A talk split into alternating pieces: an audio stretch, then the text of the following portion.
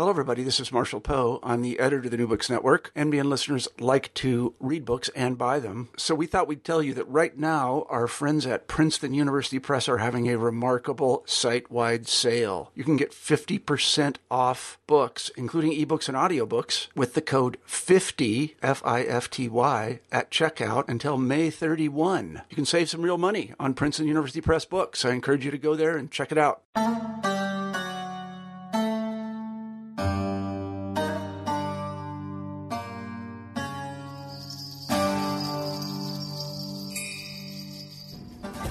Welcome to another episode of New Books in Islamic Studies. I'm your host, Elliot Bazzano. For every program, we choose a new and exciting book and chat with the author. Today, I have the pleasure of speaking with Todd Green, Associate Professor of Religion at Luther College, about his wonderful new book, Fear of Islam An Introduction to Islamophobia in the West, published by Fortress Press in 2015. Islamophobia, both as a term and concept, has a storied and complicated history, and understanding its many layers in our current historical moment remains important for any number of audiences and purposes. By focusing on contemporary incarnations, but also giving historical context, Professor Todd Green accomplishes an admirable task in The Fear of Islam. He combines lucid and accessible prose with meticulous attention to detail and extensive footnotes. He strikes an impressive balance while simultaneously aiming at a scholarly and lay audience. The book explores the contours of Islamophobia both in North America and Europe, which outlines instructive similarities and differences as the phenomenon surfaces in various contexts, with an array of colonial and political histories. Green organizes his book in smart fashion as well, making the chapters accessible on their own for teaching purposes, for example, though likely best understood in sequence as each chapter builds organically on what precedes it. He explores the history of Orientalism, the impact of 9 11, professional Islamophobes, media portrayals of Islam and Muslims, and offers some prescriptions at the end for combating Islamophobia. Green combines historical analysis, social scientific polls, and also conducts interviews with the likes of Keith Ellison, Ingrid Mattson, and Tariq Ramadan, all of which contribute to the richness of the text. In terms of applications, any number of college instructors could consider adapting this text for use in the classroom, and it will also interest scholars who focus on Islam in the West, critiques of Orientalism, religion and politics, as well as the lay reader who seeks an erudite yet digestible introduction to the enigma of Islamophobia. I hope you enjoy the interview, and without further ado, here's my conversation with Professor Todd Green. Good afternoon, Todd. Thank you so much for joining us today. Well, thanks for the invitation, Elliot. Glad to be with you. Yeah, I've really enjoyed reading your book, and it's, it's been a pleasure to read it both in terms of the content as well as the really accessible manner that you you crafted it in. And so on on, on this note, you you talk about how thinking about students played a big role in how you wrote the book. So could you say a little bit about how the book project sort of came, came to you and what kinds of inspirations are behind it? Yeah, I mean, there's several sort of factors driving why I'm even interested in Islamophobia, and then there's also the teaching component. So I can start with the first, which is the the biographical part, and yeah. that's um, my interest in Islamophobia is broadly connected to my interest in anyone who finds themselves as a part of a religious minority community. Um, and part of that stems from my own experience growing up in the deep South in Alabama, where I felt like a religious minority growing up, or just someone who didn't quite fit in um, to the dominant religious culture of, of, the Deep South, and how challenging it was, even for me, uh, to sort of negotiate my own convictions and how do I express them and how do I live them out uh, when they are in tension with uh, or per- could be perceived to be in tension with uh, the dominant culture. So my own growing up was sort of uh, heavily influenced in terms of the this attention to the experience of being in the minority, though that's certainly different than being in, in the Muslim minority, the United States, but but being anyone who's in the minority or historically communities that are in the, in the minority position and have to negotiate their identity with the majority. That's something that's that's definitely of interest to me. It affects the way I teach, how I teach history of religion courses, particularly.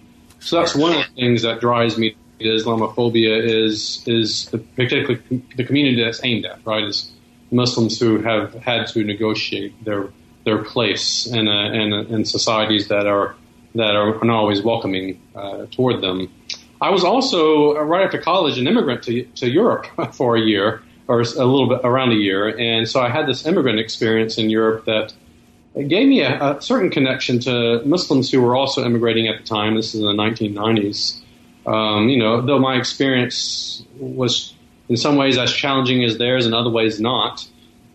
You know, my name was Todd and not Muhammad, and that might have affected, uh, you know, applying for jobs and things like that. But generally speaking, I've, I've always felt this connection to Muslims in Europe, particularly uh, because I immigrated at a time when there were a lot of other Muslims, a lot of other Muslims were immigrating uh, from places like Iraq and Iran, uh, Turkey, the former Yugoslavia. So, uh, so those are sort of the biographical pieces that sort of have given me uh, a particular uh, interest in and lens to gauge Muslim minority communities and the experiences they they go through uh, in the West. Mm-hmm. And so, what kind of uh, education did you go through in terms of graduate school to get where you are now?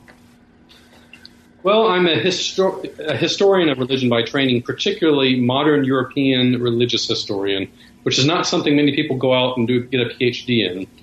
But uh, that that's and part of that comes from my experience of living in Europe and was fascinated by how different Europe seemed to be in terms of the role of religion versus not only the United States generally, but the deep South where I grew up. Mm-hmm. You know, I, I, I live in Sweden, and Sweden and Alabama are very different uh, in, in terms of the public role and influence of religion. So, um, so uh, you know, when I went to get, do a PhD, I was very interested in, in, what were the sort of factors that led to the declining public role of, of religion and particularly Christianity in Europe. But that automatically also gave me a, this lens through well, why then the tension over over the growth and increasing visibility of Islam, you know, a minority religion. Mm-hmm. And so I went and did my training at, at Vanderbilt University, my PhD training at least, in um, modern European religious history. So I'm not an Islamic studies scholar in the classic sense. I I, I, I get at Islam primarily as a minority religious tradition using the lens of history and sociology. Yeah, and I think that that's helpful in terms of the way uh, you present the book because you you come at it, at it from a clearly interdisciplinary way that helps contextualize a lot of things that are going on in Europe versus the United States, which I hope we can come back to in a few minutes. Um, so, last last question about your your training. Uh, while you were in graduate school, were there any kinds of uh, conversations or books or particular mentors that stuck out to you and really shaped and formed your perspective on scholarship in a certain kind of way? Well, I, the, the person I studied under at Vanderbilt was a man named Dale Johnson, who wasn't uh, someone who specialized in Islam in Europe per se, but was certainly very helpful in guiding me in, in the craft of of being a modern European religious historian. That very small number of people who do this, mm-hmm. at least do in the United States.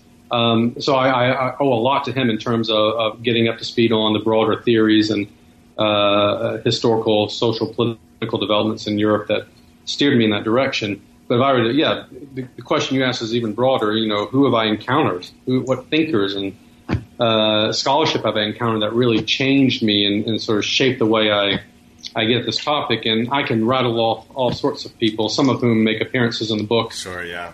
Pearl and the Tariq Ramadan and Saba Mahmood and uh, Gayatri Spivak and, and other theorists, uh, even Frantz Fanon, who's not probably explicitly mentioned in the book, but his post-colonial thoughts have been very important to me. But hands down, the, the, the scholar uh, whose books changed the way I understand history is Edward Said, who himself is not a historian and wasn't a religious studies scholar. He was a comparative literature professor at Columbia. Um, but uh, Edward Said's Orientalism uh, fundamentally changed the way I thought about my vocation as a historian and the kinds of questions I ask. You know, who gets to tell the story of a religious community? What context are they embedded in? What regimes of power are at work? And particularly when you have the context of colonialism or imperialism how does that shape the way a majority or a dominant religious, a dominant society or a dominant political entity uh, might uh, tell the story of a different part of the world or, or a religious tradition that's not uh, as dominant in their own context. And and for Said, that's very much how many scholars in in the West, uh, particularly in the 19th and into the 20th century, had told the story of Islam, embedded in the context of of, of empire, and uh, you know, sort of creating a a, a discourse about how how we talk about Islam and how we talk about Muslims that has been profoundly, you know, transformative in my own work, even as I, like many other scholars, could quibble with various findings he has here and there. Everyone debates Said who gets into our line of work, but um, but he is still a giant in the field, and I know very few of any scholars of Islamophobia who haven't been influenced significantly by Said's Orientalism. Right, right. And so, in, in, terms of what you were just saying, like controlling the discourse, so if we could take a step back and let's look at this key term, Islamophobia. You know, mm. like obviously it, it sets alarms off for certain kinds of people. It's a really important word for other kinds of people. So, could you give us, in a nutshell, even a, a large nutshell, what what does this term mean broadly speaking, and how how are you employing it in the book?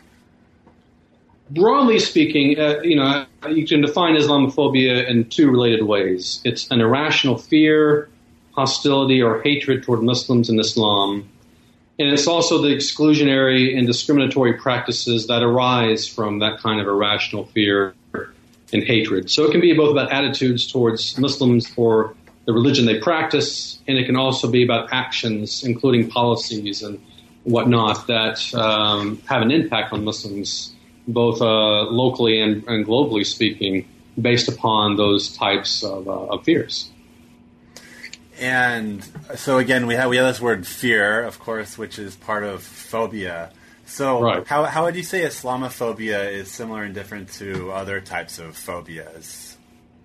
Well, you know, when I think of phobia, and probably a lot of people do, they they think of not just fear, but sort of an irrational fear, a fear that's not grounded in in, in reality or, or, or logic or what whatnot. Um, and to that extent, any phobia, homophobia, uh, arachnophobia, I don't know. We could talk about uh, phobias broadly speaking, but many phobias themselves, what sort of connects them together is it's not just a fear, because fear, fear can be uh, a necessary action in certain circumstances, but but it's an irrational fear, right? And usually particularly applied to a broad category, in this case, of people. Um, uh, that sort of lumps them all together as, as uh, you know as as objects to be feared.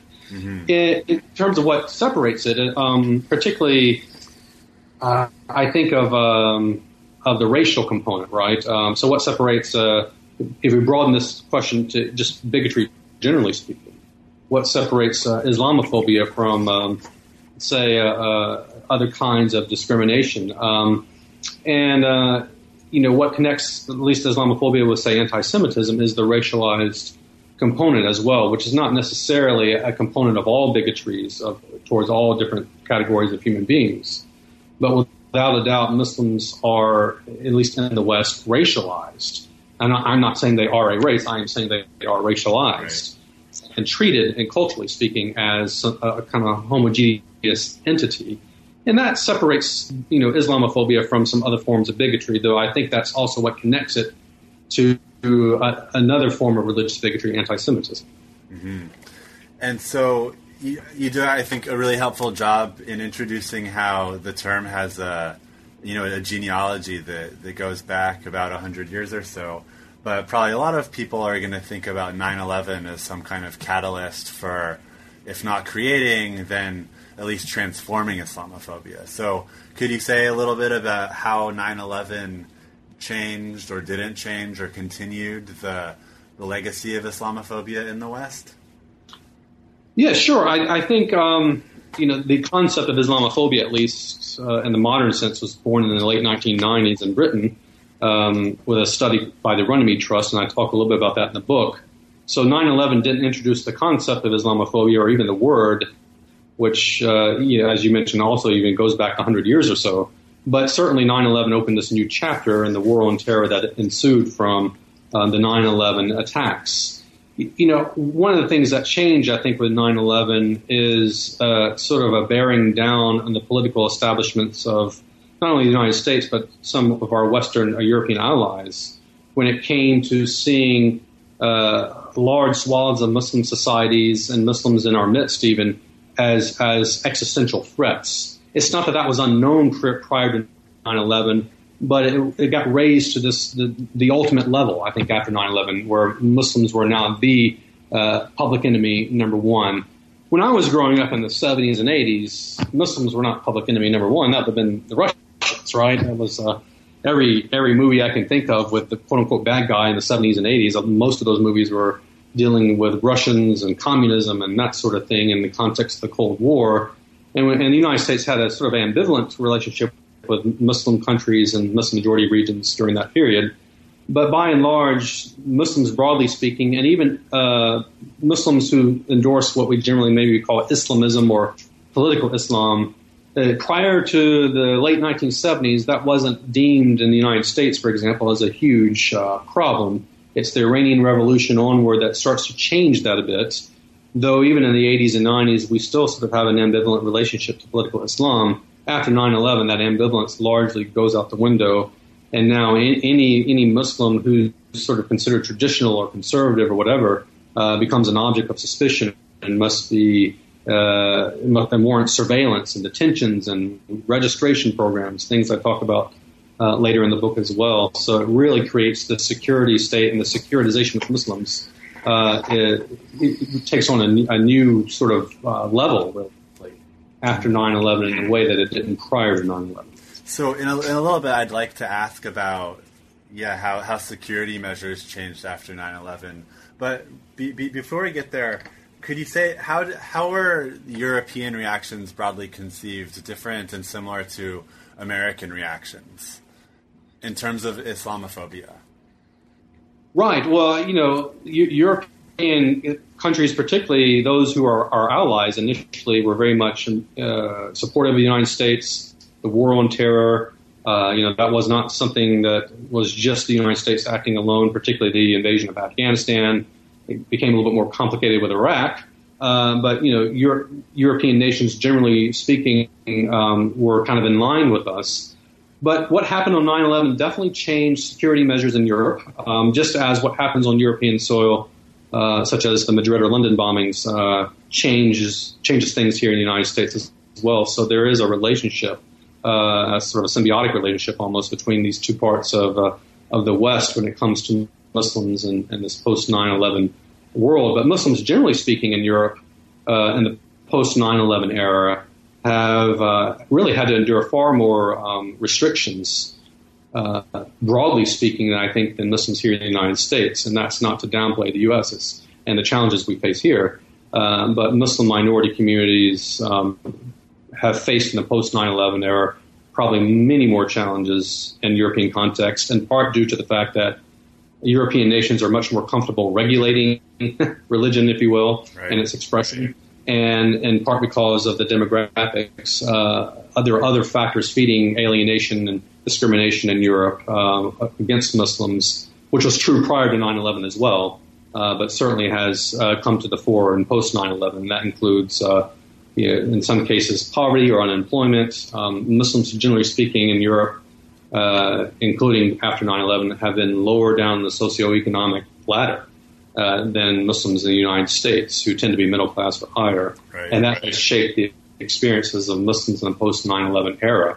In short, Elliot, uh, many American Muslims will complain uh, a lot about Islamophobia in the United States, but they tend to be more optimistic about what the future holds for them, in spite of all that's happened in, in the securitization of Muslims. In Europe, you don't get that same optimism. There's much more pessimism about the future. And, and, this relates to what you're saying at the beginning too, in terms of comparing your experience in Sweden and Alabama, right? Broad broadly speaking, and I find students are surprised to you know, think about America as like a very religious country because I think, you know, if college age students hang out with a bunch of college age students, there's plenty of healthy skepticism about, you know, tradition and religion and stuff like that. But on the whole, America tends to be more religious and committed to traditions than than parts of Europe, and so this is part of the the context, correct? Absolutely, you experience what I experience in the classroom. I, I also have students who tend to think of, of, of, the United States as being fairly secular, and part of that's just the generation that they they're in, where we do see the rise of the quote unquote nones. You know, the, the people who check none of the above on uh, religious surveys, who may not have a strong religious identity but uh, broadly speaking, you know, religion still has a very prominent role in the public sphere and public space. In the United States in the political realm. Um, you know, we, we we've had a Catholic elected president, uh, but mo- for the most part, presidents have come from a Protestant background. I still can't imagine quite yet that we are in a position to be able to elect an atheist uh, to the presidency.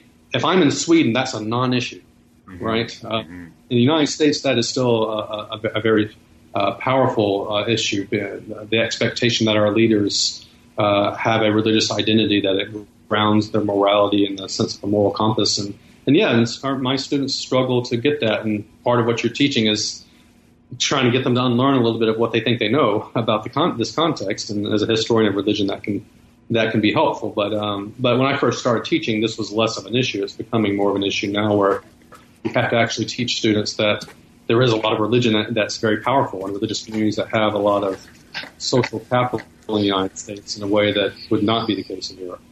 Yeah.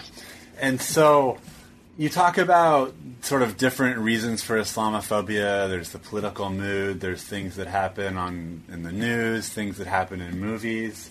And there's a particular category you talk about, and I think the term is provocative. You talk about professional Islamophobia.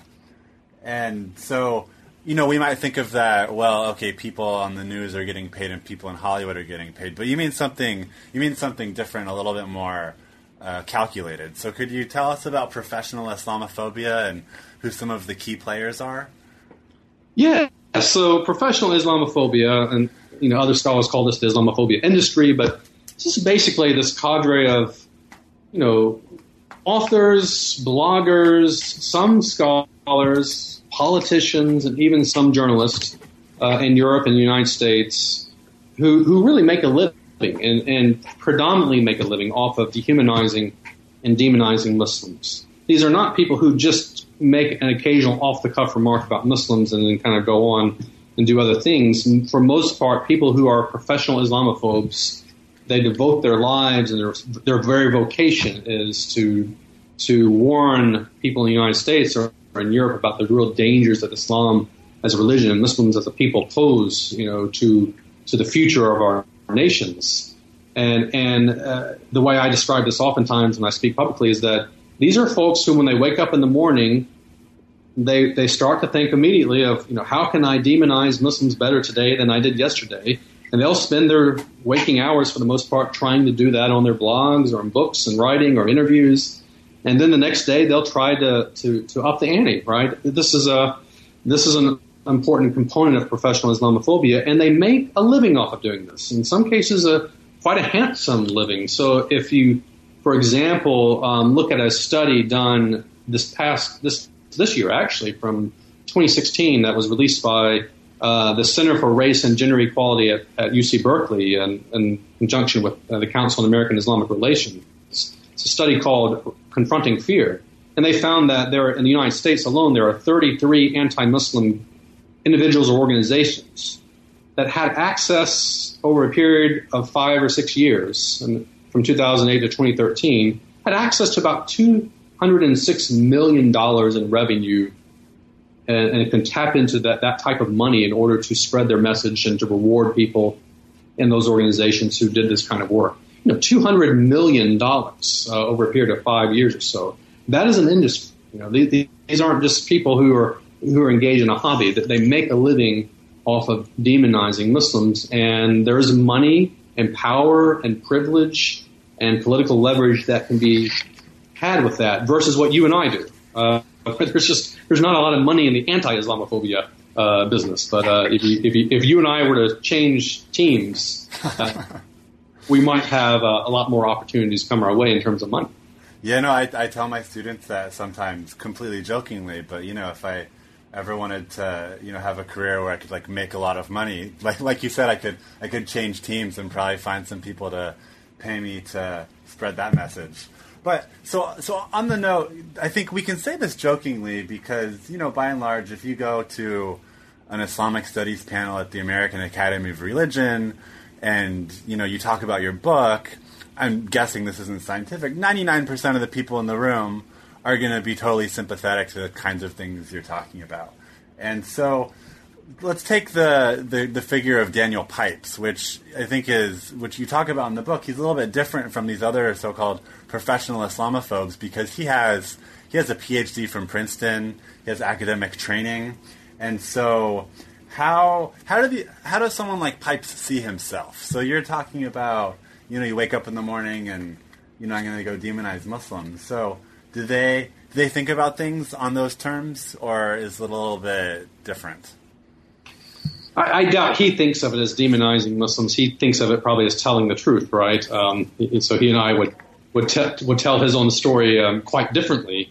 But Pipes is, does stick out in the Islamophobia industry. There aren't many people like him. Most of the people I talk about in that chapter uh, are the exact opposite. They don't have any academic training in, in, in Islamic studies or religious studies in many cases. Um, uh, a lot of what they've learned, they've learned off the internet, you know, uh, heaven forbid.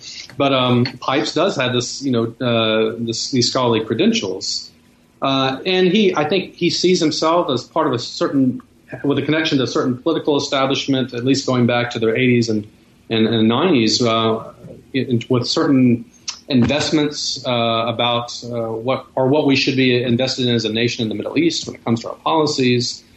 So I think he sees himself as, as really someone who's doing what it takes to keep the United States in a position of, of dominance and power. And the word I use for that is just empire. Mm-hmm. Um, but with Pipes, if you know, and he this is his own words, he would he still has gone on to say about his academic background is that the reason he left academia uh, and doesn't really do that anymore is because he found that he had the politics of a truck driver. I think that's his, the way he, he, he puts it. So uh, he's a disgruntled academic who would would be pulling his hair out going to the American Academy of Religion and having to listen to you or me talk about our latest scholarship. You know, this is exactly the kind of stuff that he thinks is so dangerous. So he really is an outlier in having that, that academic training, but but he doesn't really draw on that very much, um, and, certainly that experience when it comes to the kind of work that he does uh, now. He's, he's very much shifted gears. But yeah, there most of the people I do talk about in the book are uh, in that industry are uh, are not trained at all. They, they've they've kind of they're self self proclaimed experts on Islam, right? Uh, which is what's so frightening. Uh, right. and Pike would be one of the few who could at least say that I have some credentials uh, right. in the study of the Middle East. Right. So with people like Irshad Manji, Pamela Geller, Ayaan Hirsi Ali, you talk about. Uh, so how, how, how does one become a professional Islamophobe? Do you need special training, a compelling life story? You need to meet the right people at the right time. What is there anything that these people have in common with with Pipes being the exception? Well, if they have anything in common, and this this is non-Muslims and Muslims are in this category, right? What they would certainly share in common is they're, they're they, they tend to be culturally very conservative. Uh, they tend to be invested in Western dominance, in if not Western imperial projects, almost to a person. Um, they they are also very media savvy, um, and it, it, takes some ability to do that to be able to, to know how to push the media's buttons, what what garners attention. If I say this or write this book, um, how do I do it in a way that CNN and, and, and the New York Times and others are going to want to pay attention to me and, and interview me when they need an expert? Um, and all of them sort of share that in common. Uh, what where they might differ a little bit is, is, on their personal narratives, though they all have one. But I, I, I think I'll focus particularly on Manji and and Ayaan Hirsi Ali, who are both uh, either have a Muslim background. Manji right, still right. still practices, still still identifies as Muslim. Hirsi Ali does not. But that's a special category uh, that I actually find the most dangerous type. And, and, we broadly call that in this field the native informant. And the native informant is the classic insider who who draws on her his experience within that community, in this case, the Muslim religious community, uh, to um, sort of you know air the dirty laundry of that community, to gain credentials with the non-Muslim or uh, the majority population, so that whatever else they say about it, they can say they can always follow that with. And the reason I you should trust me is because I, I am a Muslim or I used to be a Muslim. And this becomes the equivalent of my Muslim friend, right? I've got a Muslim friend and her name is Ayaan Hirsi Ali, and she says that Islam is inherently prone to violence, and she should know, right? Because she herself once was a Muslim and had ex- experienced all sorts of uh, calamities and, and, was subject to female genital mutilation and and uh, has had death threats aimed at her, and that sort of thing. So they, they they might inhabit different spheres of life in terms of journalism or politics or or whatever. Um, but when it comes to native informants, particularly, it is that insider experience that becomes very powerful. And when I when I speak publicly, uh, and as someone in the audience is there to sort of push back on me, I frequently get someone quoting someone like Ayaan Hirsi Ali with that assumption of shouldn't she know? And Todd Green, therefore, you really don't know, do you? Because you haven't had her experiences, and it's a way to sort of silence any talk about Islamophobia, and it can be quite effective. Mm-hmm. What What do you think makes these particular kinds of people media savvy? So we can later. I hope to ask you about Tariq Ramadan, who is obviously also media savvy, has mm-hmm. an entirely different kind of project. But in terms of yeah, media savviness, what are some common characteristics? Well, uh, yeah, it's not not always just access to the media, but it's it's it's oftentimes the way um, trying to tap in and having a having the ability to recognize where the dominant fears are in a given context or society, and then being able to, to tap into those fears uh, with a specific book or or project or, or statement or whatever that is very likely to get the attention of the media. You know, and I, I think Ayaan Hirsi Ali is, you know, quote unquote brilliant at this. Uh, particularly if you go back to her um, the time she was in the Netherlands and she was a member of parliament and so she's very much reading the political changes in the, in the landscape and uh, in the post 9/11 era, and she taps into those anxieties or fears in the larger Dutch population quite well, and it really helps to channel you know a lot of um, uh, interest her, her way, and then therefore the media starts to pay a lot more of attention to her. She says things, or she finds a way to say things that that even if you and I shared her opinion, we couldn't say in quite the same way without maybe potentially being accused of racism or some other form of bigotry. But when Hirsi Ali says it, um, that's not the case. And that's what people like Hirsi Ali are able to do, um, is to kind of know what people want to have to hear and have said about these anxieties, but still, quote unquote, be able to get away with it. And, and media tends to pay attention to people like that. Mm-hmm. So, as, as you yourself are an educator and you've written a book about something that is of interest to educators broadly, but certainly people that teach about Islam. So, how do you handle a situation like that when you're giving a public talk and someone you know stands up to protest what you're saying and cites Ali as an authority and aha, I've got you. How do you how do you respond to that in a pedagogically useful way? That is a very difficult question to, to, to, answer, in part because I don't know if I do it well. Uh, and I've had a lot of experience, particularly this past year. I, have had a lot of public speaking engagements. This has been a, a year where a lot of people have been much more interested in the normal than Islamophobia, likely because of the presidential elections. But uh, so I, have had a lot of public venues where this this sort of thing happens, and it depends on how the question or the or the challenger sort of poses or his thoughts and if they're kind of aggressive or or not. But um, but you know, I, I, certainly will try to explain whatever you know whatever point they make why Hirsi Ali's views are problematic, and I try to be balanced as I can. It's not you know Ali, for example, talks a lot about Muslim women who suffer restrictions on civil liberties or other forms of abuse in Muslim majority countries, and I always try to acknowledge that it's it's fair. It's fair to to uh, take those sorts of things seriously, but we need to be careful. Then I will try to sort of complexify, but we need to be careful not to, to paint all Muslim women with a broad brush or to assume that Muslim women don't have agency or that uh, all Muslim have Muslim women have the same experiences. So I always try to complexify uh, what Ali has almost always made as a very simplistic uh, point.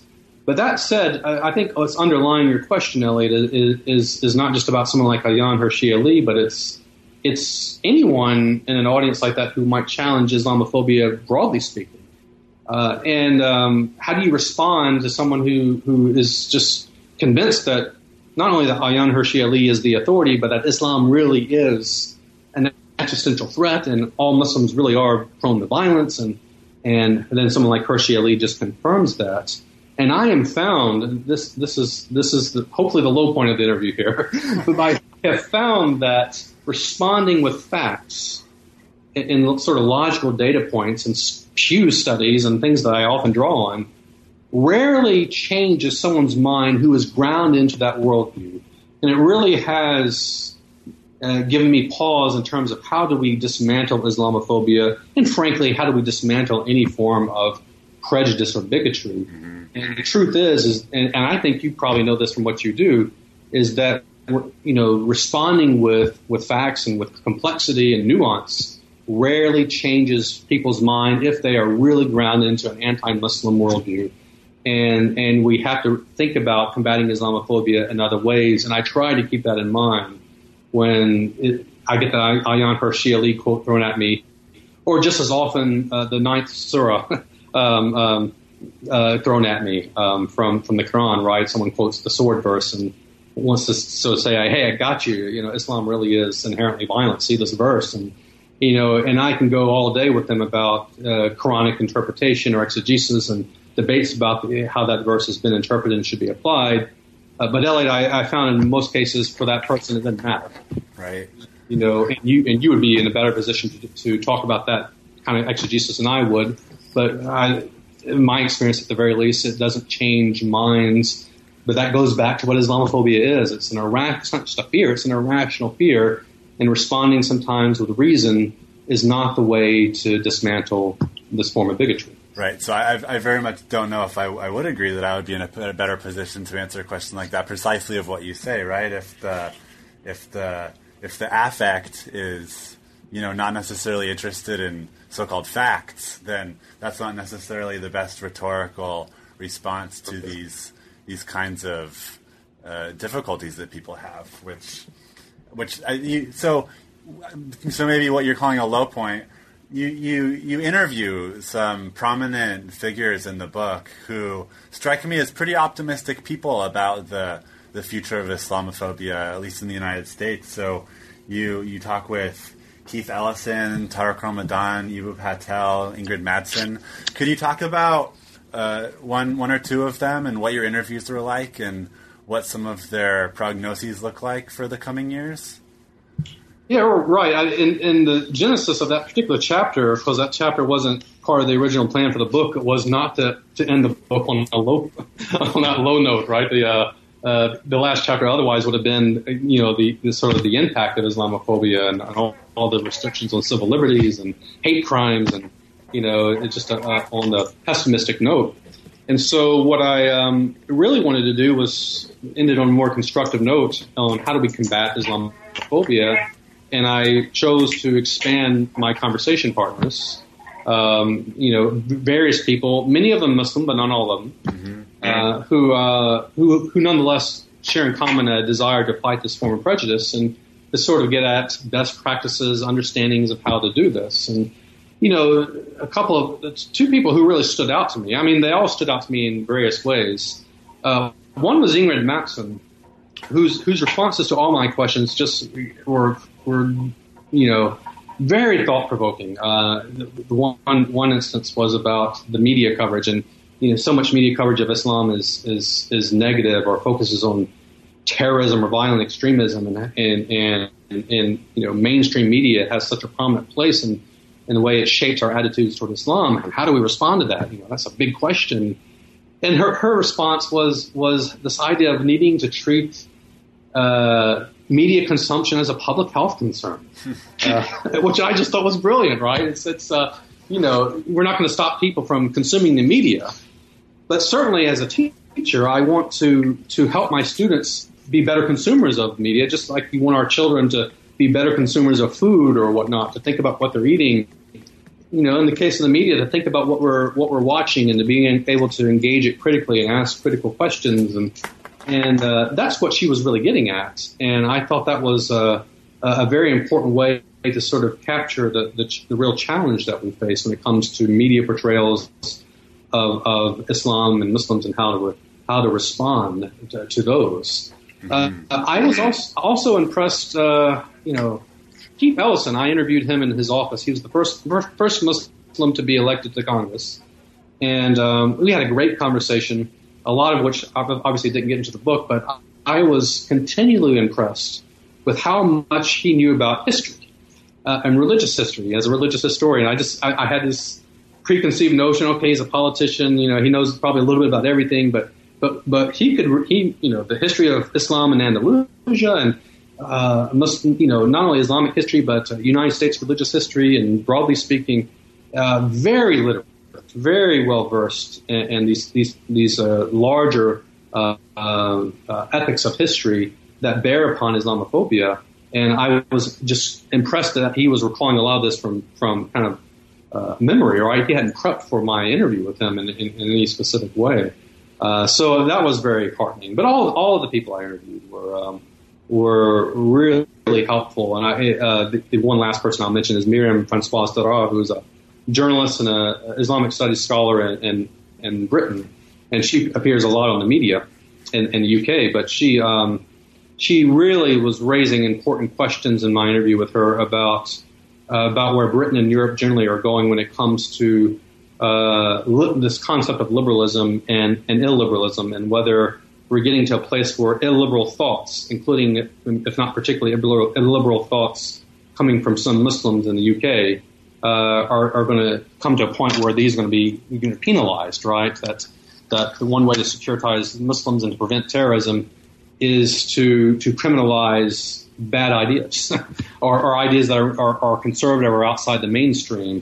And so she's really pushing back on David Cameron and, and, and his idea of muscular liberalism that Britain needs to return to, um, and and and raising this question of, you know, just what are the limits to, in Europe right now when it comes to how much they can handle religious diversity, political diversity, cultural diversity, and and is there a place for for the illiberal European? And and Francois-Cerrah raised that question, I thought, uh, brilliantly in, in, terms of how it really intersects with the anxiety over European identity today. Mm-hmm. And so I think this is a, a, good example of how Islamophobia is a type of political concern as well, right? And perhaps mm-hmm. not only cultural or you know related to something like racism. And so on the note of policy-oriented things, you asked the question could policies be Islamophobic? And you talk about the Patriot Act or drones. So, could you say something about policies in the United States or, or Europe that flirt with or cross the line of Islamophobia? Yeah, I, I can. Uh, in the post 9/11 era, we've had quite a quite a few, and I just had to I just had to focus on some in the book. Um, there was a lot more I could have talked about. But uh, a great example, and this is something I've learned, Elliot, in giving public talks that a lot of non-Muslim Americans are unfamiliar with, is is a registration program that uh, was instituted and overseen by the DHS, the Department of Homeland Security, starting in 2002, and it lasted until 2011. It's called the National Security Entry Exit Registration System, NSEERS. Uh, most people haven't heard of it. Uh, it's because most people weren't subject to it but it was basically a registration program for non-immigrant Muslims, by and large Muslims, people from Muslim majority contexts who had to especially register with the government. And it was a way of trying to keep track of people from a Muslim majority context under the assumption that uh, these are the kinds of people who would be prone to carrying out an attack on the United States. It was very much a form of religious profiling. It was gendered as well. and It wasn't just anyone, it was men of a certain age who were the ones who had to um, register. So this is a, you know, we hear Donald Trump in his campaigns has talked about registration programs for Muslims uh, in addition to banning Muslims. So, um, but but if, if, even Trump were to be elected and and get such a registration program established, it wouldn't be the first one. Um, it's just one that we're more uh, aware of because of, of this particular campaign. But we've had a registration system for Muslims. It didn't work. It was discontinued in part because it didn't lead to any terrorist convictions. Um, uh, which the point I make in the book is that, uh, duh, you know, religious and racial profiling does not work. It is a horribly not only an immoral practice, it's a horribly inefficient and ineffective practice in use of resources. But I talk about FBI and you know informants. I talk about uh, other kinds of surveillance, the NYPD surveillance program, where you had people sort of infiltrating mosques, keeping track of what people were doing, what what news programs they were watching, what Muslim student associations on college campuses were doing. All of that was a, was a policies that were being implemented by various law enforcement or intelligence agencies, oftentimes with the blessing, if not encouragement, of politicians uh, to, to basically engage in surveillance and profiling of Muslims here in the United States.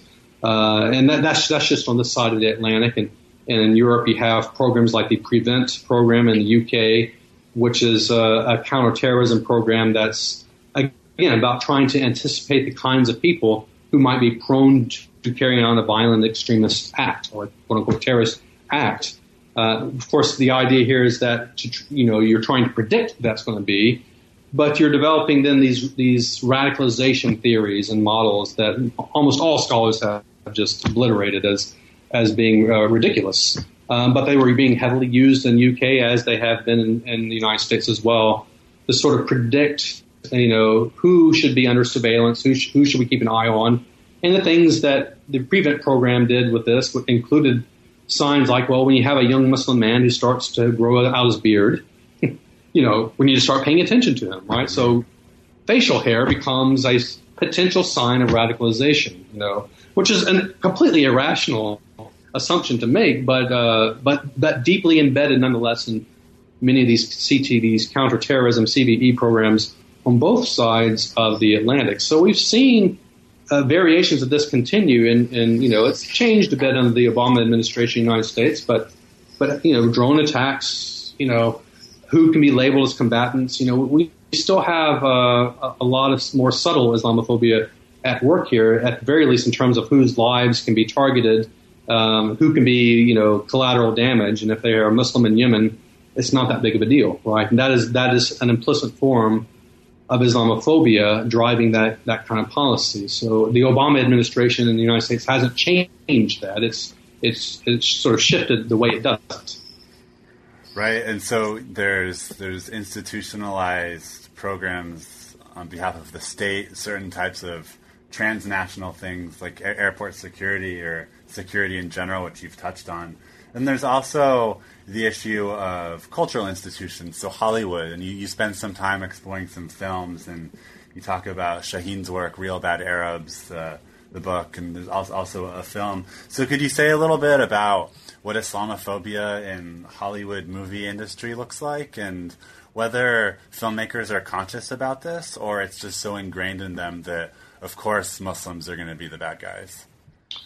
Yeah, right. It, it, the the idea of media portrayals of Muslims is not just about news media or print media, but we use the language of mass media broadly. We're also talking about television and movies, and so you're asking particularly the question about Hollywood films and and there's this long history in Hollywood. It goes back to the silent movie era of, um, at the very least, drawing on Orientalist notions of, of Muslims in the Middle East and you know, the, the idea of the exotic or the or harems or or, or uh, you know the, the the sexual lecherous you know sheikh. Uh, that's been there almost since the beginning of Hollywood.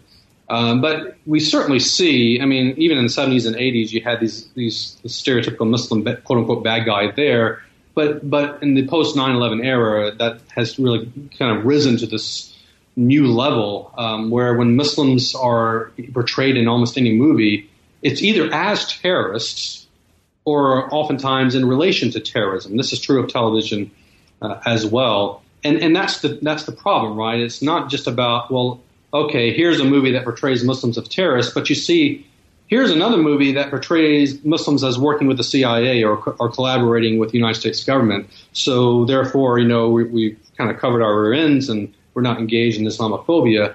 Uh, but over and over, what you see constantly is the only way to talk about and to tell the story of any Muslim is to do so in a context of a, of a movie that or a plot that has to deal with violence or the war on terror or terrorism, generally speaking.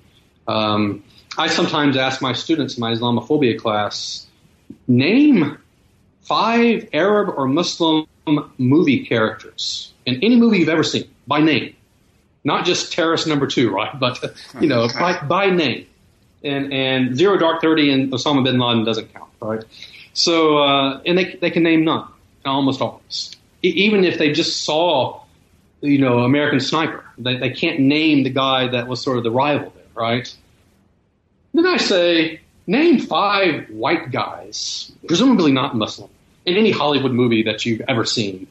And that takes the better part of five seconds, right? They just think of Star Wars or the Avengers or whatever, right? They've they've got their they they can name five white characters. Um, you know, so we have the point of that exercise is just to sort of tease out this nameless, you know, uh, Muslim villain who is sort of always a fixture of these movies when Muslims appear at all, uh, or the angry, violent Muslim or whatnot, and and even movies that try to nuance that at times, like Argo.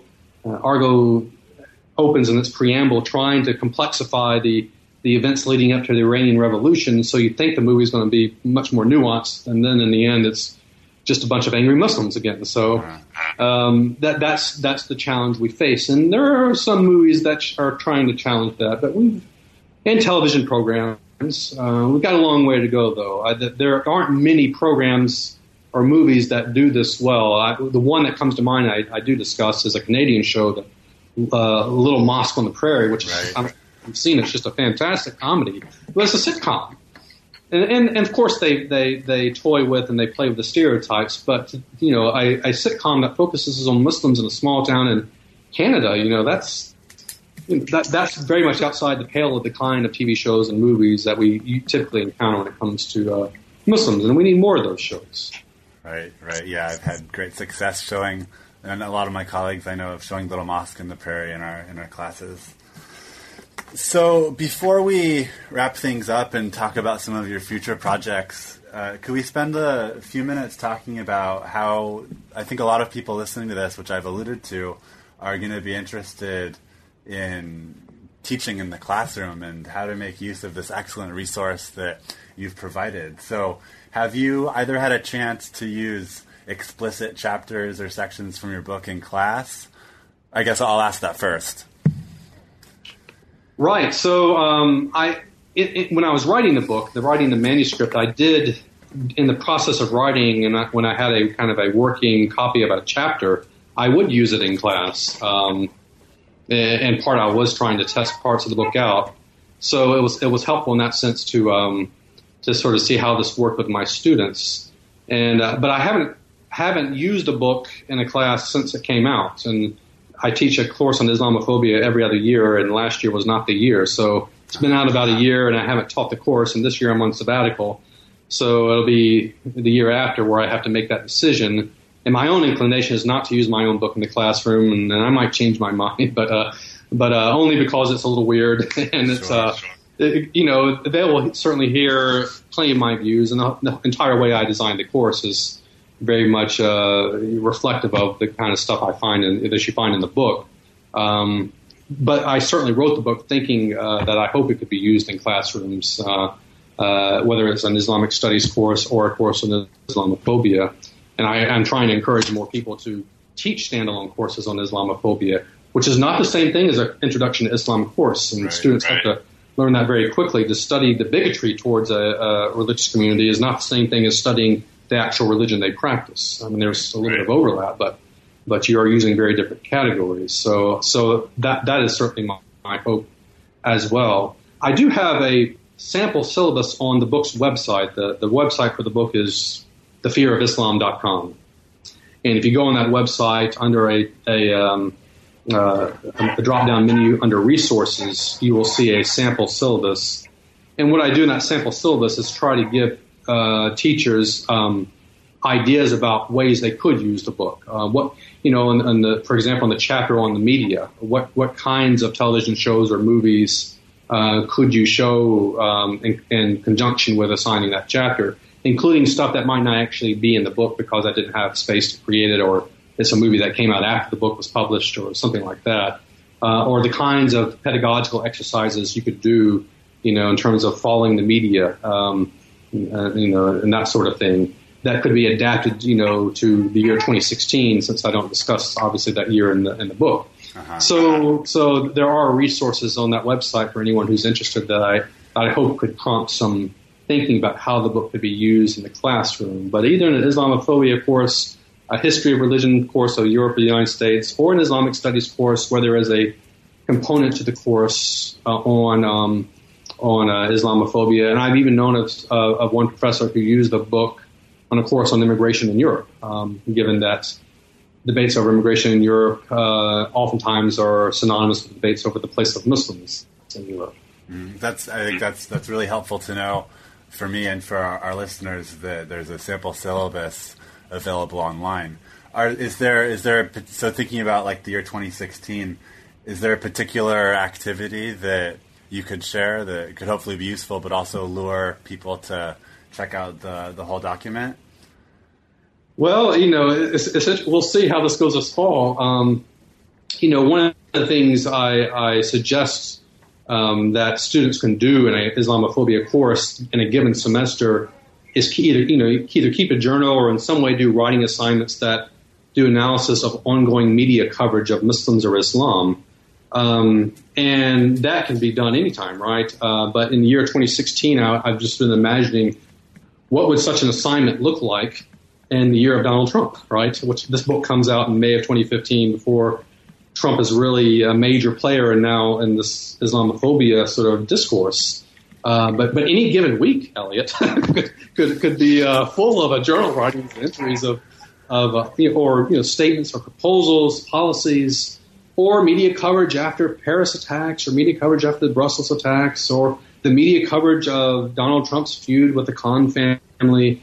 Uh, I just think of all, you know on any given week, uh, there are so many opportunities to to engage in contemporary media analysis, and I do encourage on that that that page in terms of pedagogy that incorporating critical media studies into an Islamophobia course, I think is very fruitful, and it, and it has a lot of payoffs beyond the topic of Islamophobia in terms of helping students, and you know, going back to Ingrid Mattson's comment, become better consumers of of the media, and that can be used in many other areas as well. So that's just one example. Or, you know, I, another suggestion I have is to to help students uh, keep track of social media, you know, tweets and Facebook postings uh, from people in the Islamophobia industry, and you know, there's been plenty of that to keep track of mm-hmm. So. So there, there's a lot in 2016 that uh, that has happened that could feed that. In fact, I, I I only half jokingly say this, but the book comes out in May of 2015.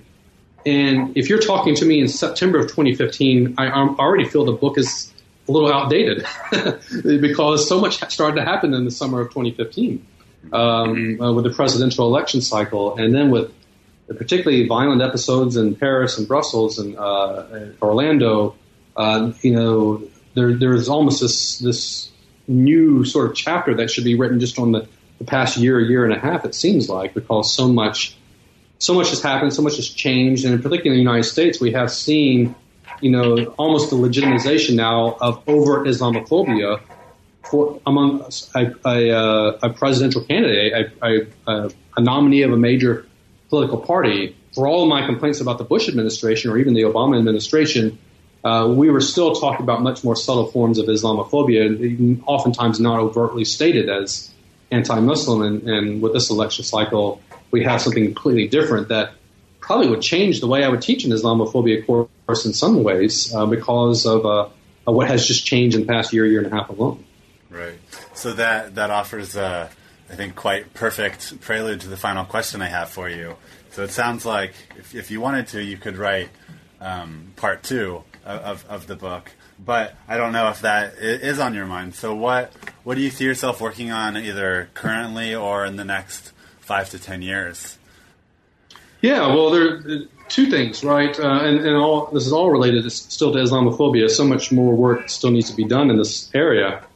What I'm doing right now in sabbatical, uh, my sabbatical years, I'm spending a year at the State Department in Washington D.C. That's you know uh, where I'm living right now in DC, and I'm um, advising uh, the State Department on Islamophobia in Europe. So I'm developing hopefully much better tools in the course of the sabbatical year for the policymaking side of, of this. You know, not just pointing out um, registration programs and security programs and counterterrorism programs and Islamophobic biases that might be embedded in them, but how can we move the needle from a policy perspective when it comes to Islamophobia, both in Europe and, and the way the United States partners with Europe, but you know by extension back here in the United States as well. And so I've never I've never worked with this closely with the federal government or in the federal government, and so I'm, this is a, a project of sorts that I hope really does help me potentially develop a, a, project or at least some resources that will help much better with how do we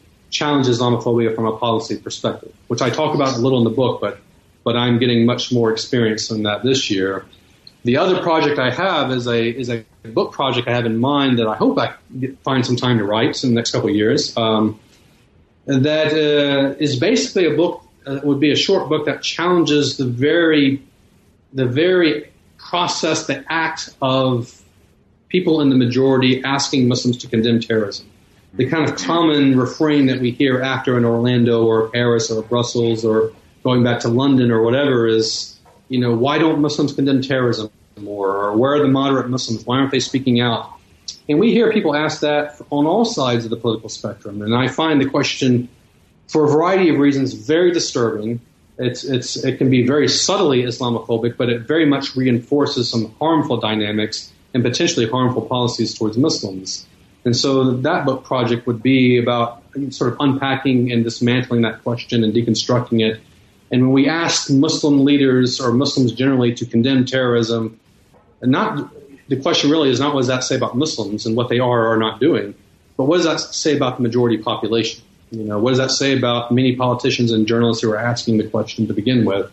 And particularly, what does that say about our own ambivalent relationship with violence and the, the legacy of violence in the United States and in Europe?